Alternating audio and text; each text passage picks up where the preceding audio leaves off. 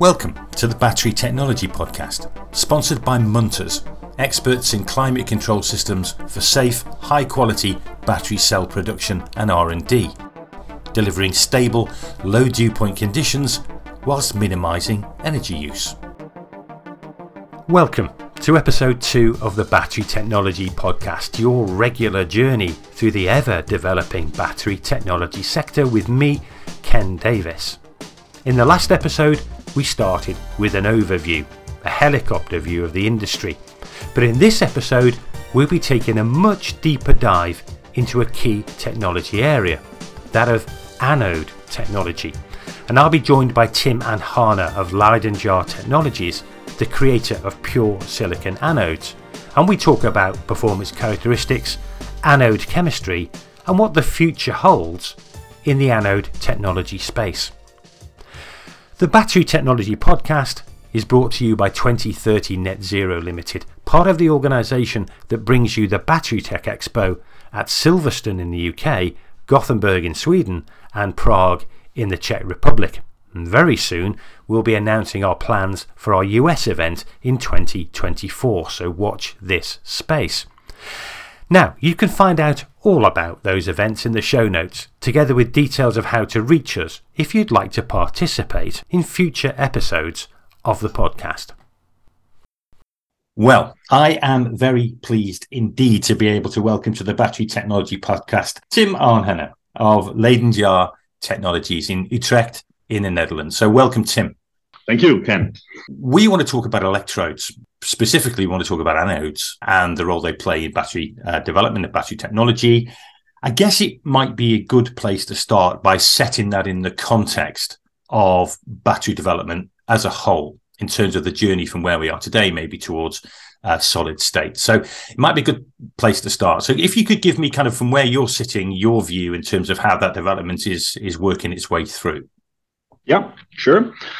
Um, well, thanks for uh, for having me here, Ken. Uh, yeah, so as you introduced me as Tim Aanhane, I, I work at, at Battery Development uh, Company in uh, in the Netherlands, and I've been working in the energy transition for a couple of years now in the in the energy industry, uh, and in the last two years at Leyden developing the next generation batteries. And batteries I've seen as the most amazing things powering our phones and our laptops and our cars at the moment and they've done a good job so far. However, the way in which we use these phones and plan to electrify the society will actually demand a, a new type of battery, better batteries.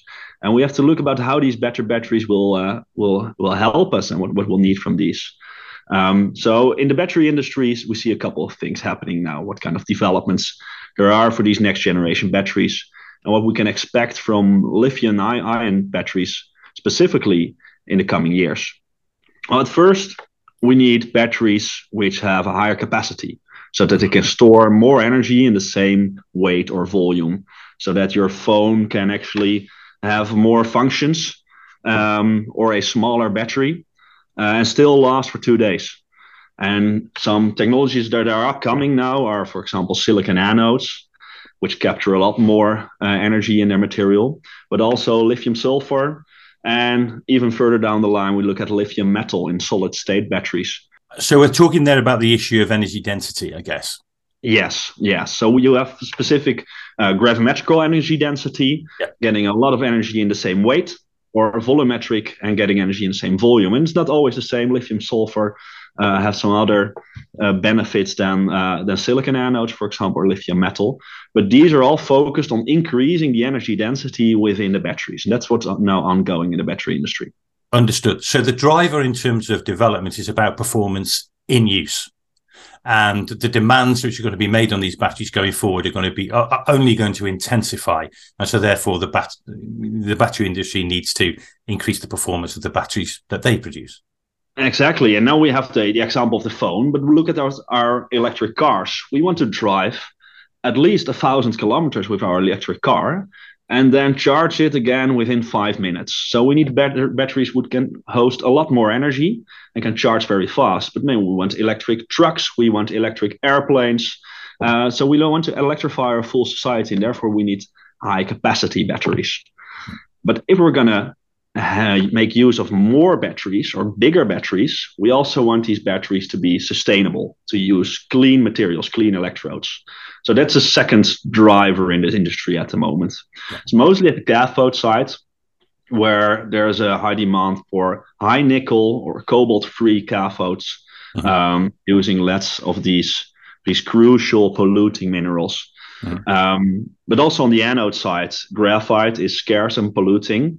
So mm-hmm. using less graphite as an anode material, that's also a, a driver in the in the industry.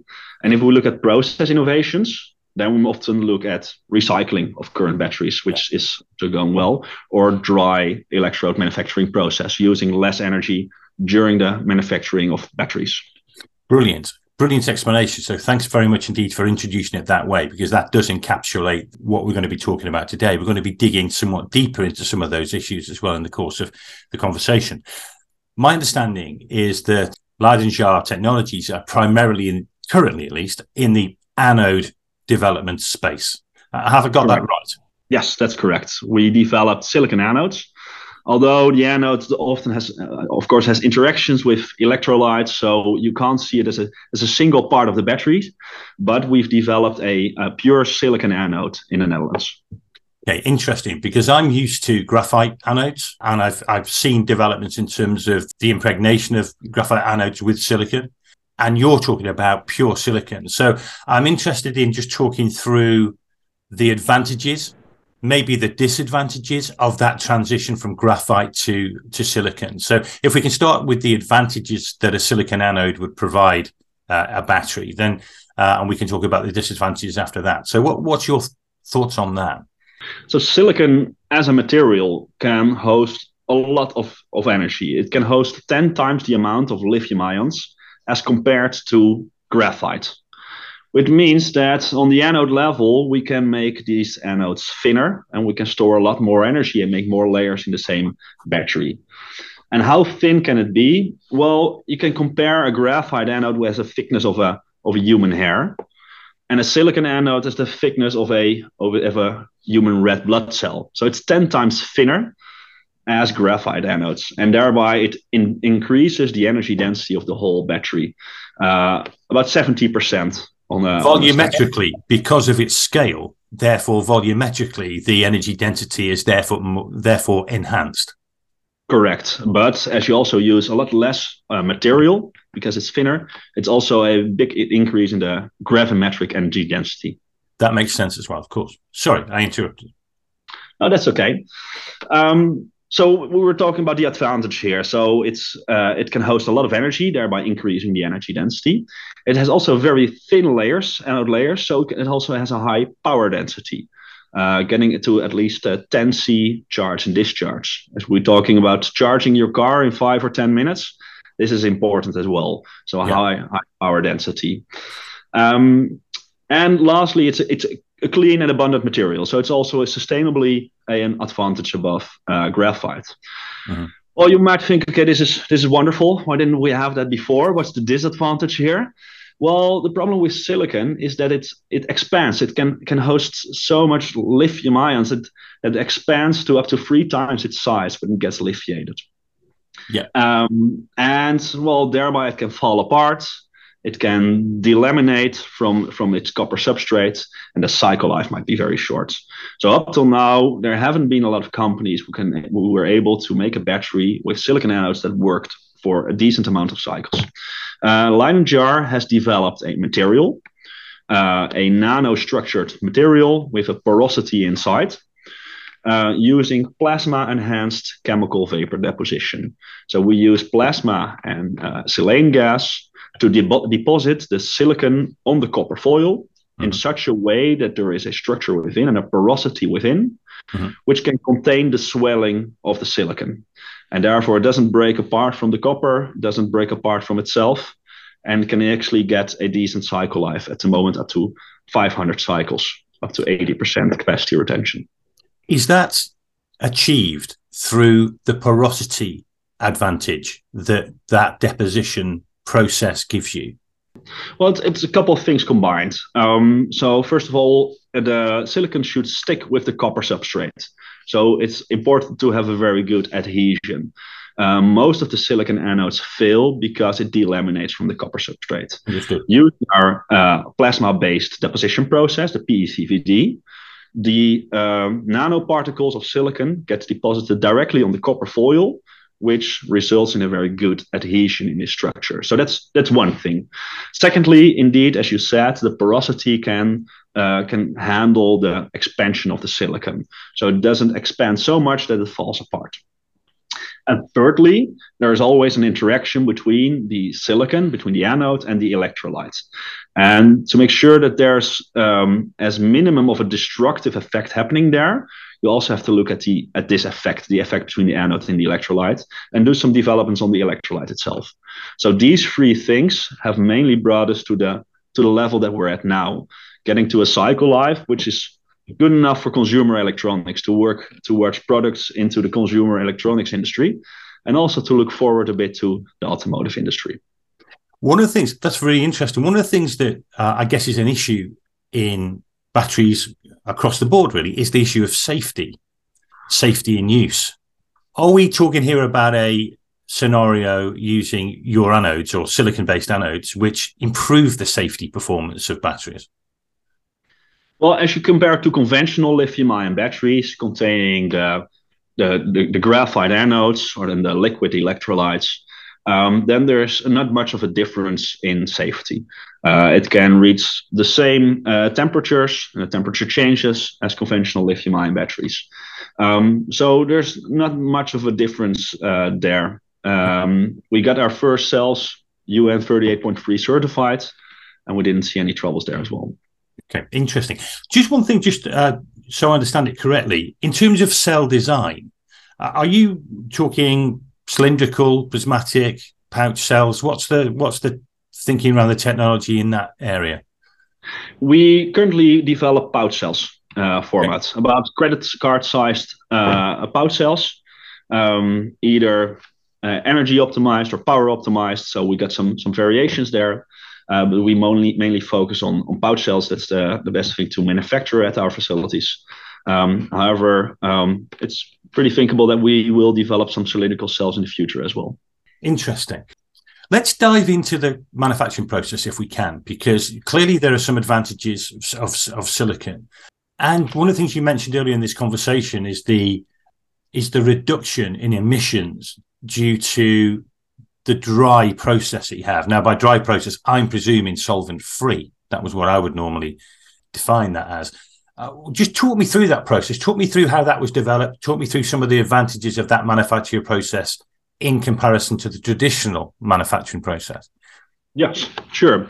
Well, the funny thing is, is how it's actually started for LeydenJar is uh, not into the in, the in the battery industry.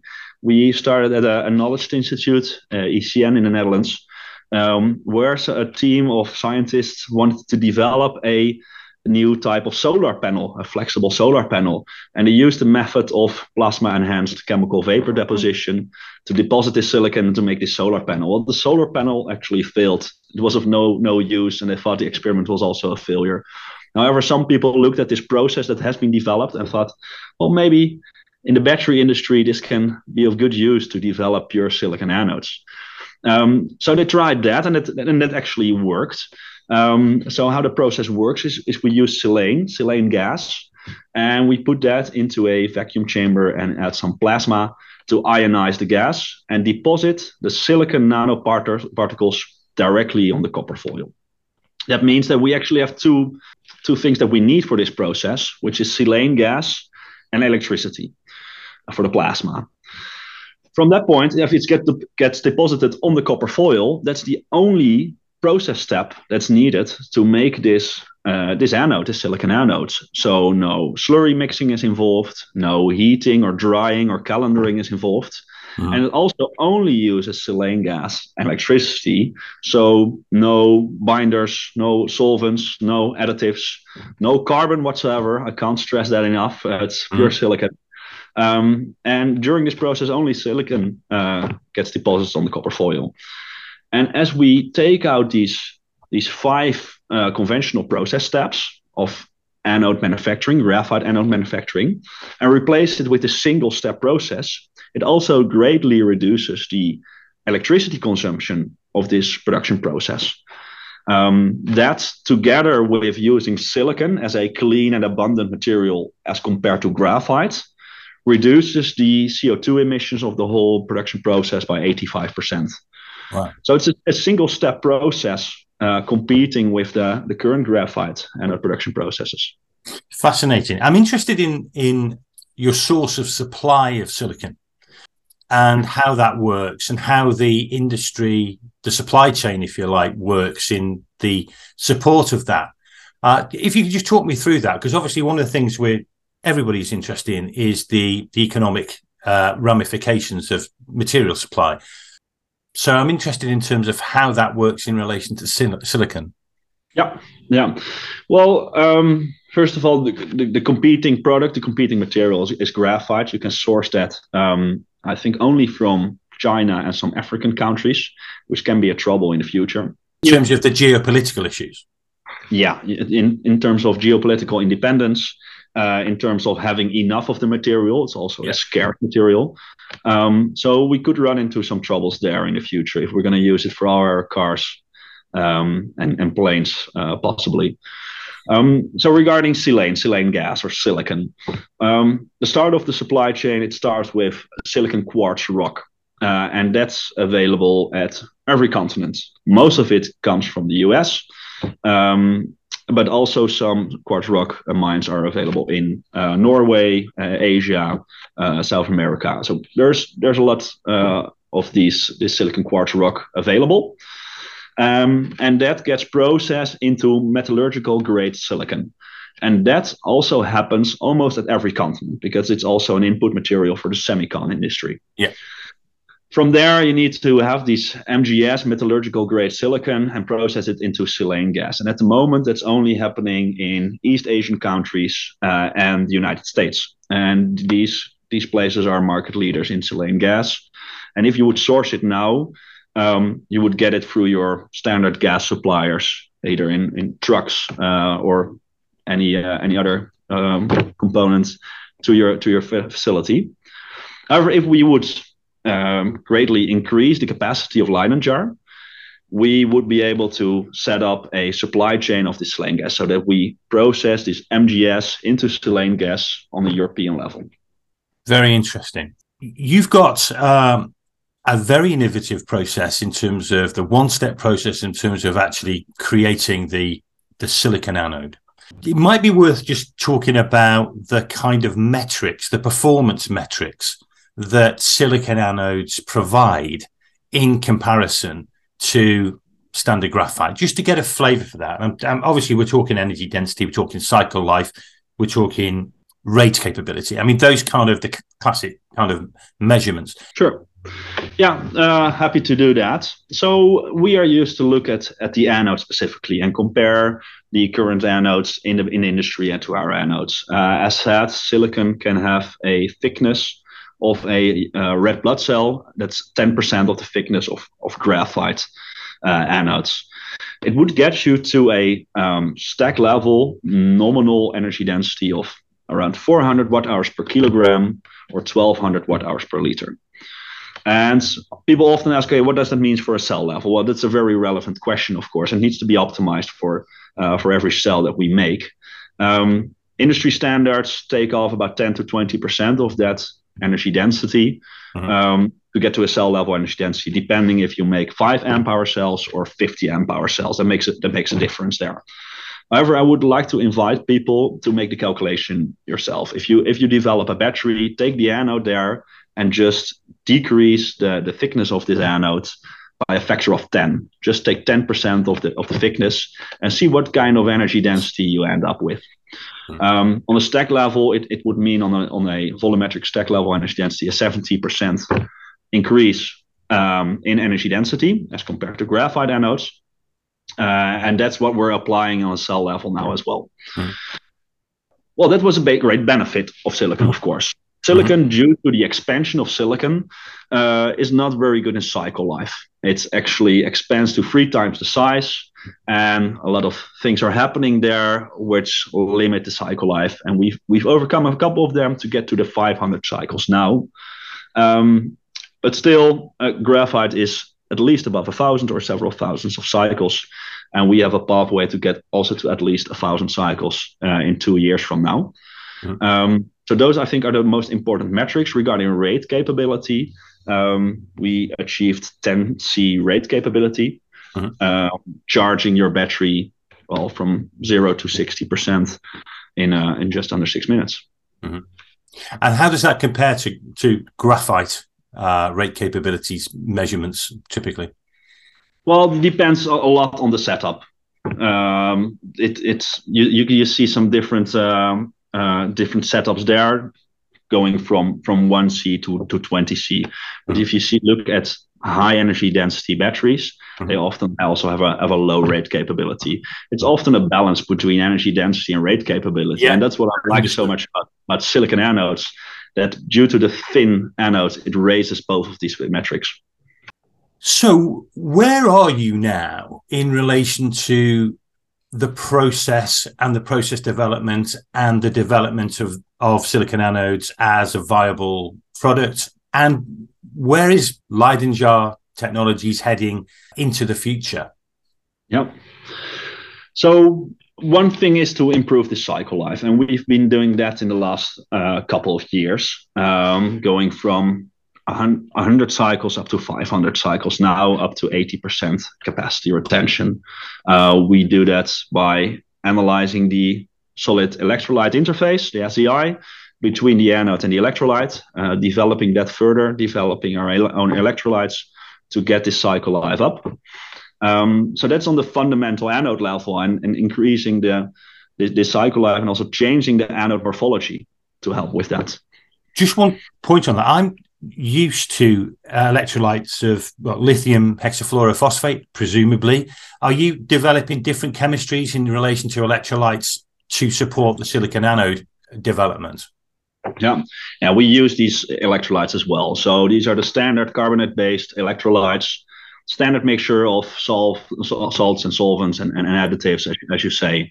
Um, however, we see that the interaction between the anode and the electrolyte does have a great impact on, for example, the cycle life here and also on the rate capability. Mm-hmm. Um, so the exact mixture of these things that determines the performance of our cells. Um, so it's it's a standard mixture of these salts and solvents and additives. The exact mixture is the is the recipe of the the secret of the chef, of course, that gets us to these uh, these performances. Of course. Um, so yes, we're all, we're definitely looking at the electrolytes.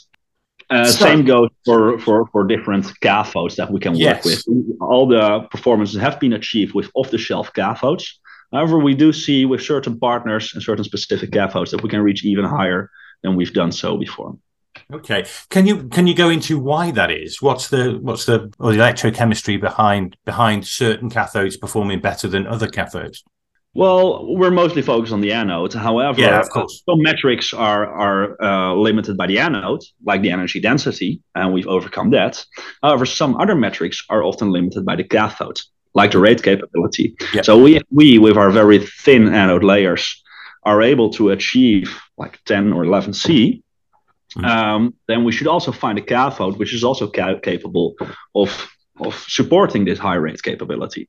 Makes sense. Um, if we want to demonstrate this high rate capability, we should find the right cathodes to work with that. So you're going now down the path of developing silicon anodes as as, as viable products. And well, what's the what's the future ahead for for for Leyden then in term in terms of other developments?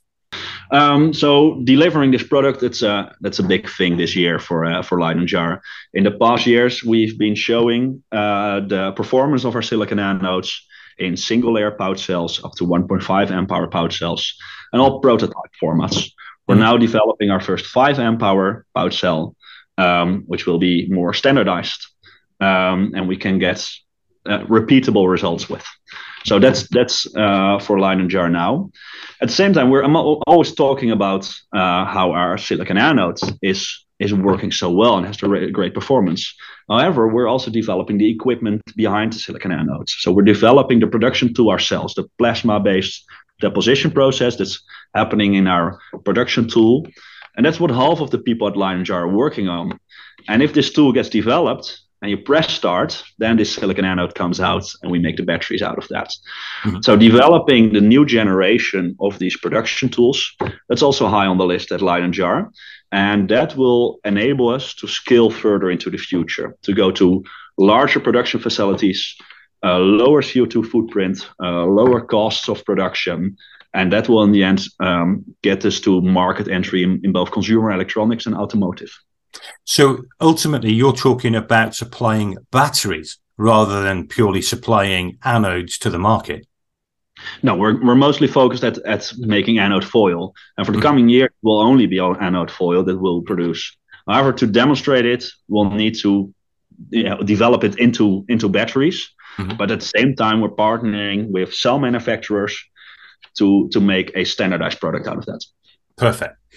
Well, that's been a fascinating journey through uh, through anode development, and uh, I'm really grateful, Tim, for your for your contribution to that. It's a it's a fascinating topic. It's fascinating chemistry. Just what I guess one other thing to ask. Uh, so you're very much driving the move from graphite to silicon in terms of anodes. Where does it go from there? I mean, are there are there other options, other elements, other materials that you've got in your mind in terms of in the long term how anode development elementally might continue? Well, we talk often in the in the anode industry. You, you often see graphite, you see silicon coming up, and you of course see, see lithium metal in mm. solid state batteries. Yeah. Um, so, but then we're talking more about a cell design. Uh, yeah. These these solid state batteries with a solid electrolyte. And that could be a, a, a big next step. And that's often said about the big next step for batteries, thereby uh, greatly increasing the energy density, yeah. but supposedly also greatly increasing the safety of batteries. Yeah. Um, so that's what's also in store for the for the battery industry.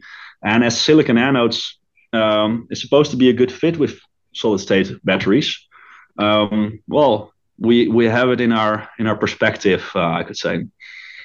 Perfect. Well, Tim, thank you. Thanks for joining us on the podcast. Really enjoyed that conversation. It's been a fascinating discussion as well. And uh, sounds like you're going to be very, very busy over the next few years. I think so as well, both on production capacity, on delivering our product. Perfect. Well, I wish you the very best of luck with that, but uh, it sounds like it's uh, well in hand. So uh, thanks, Tim. Thanks, Ken, for having me.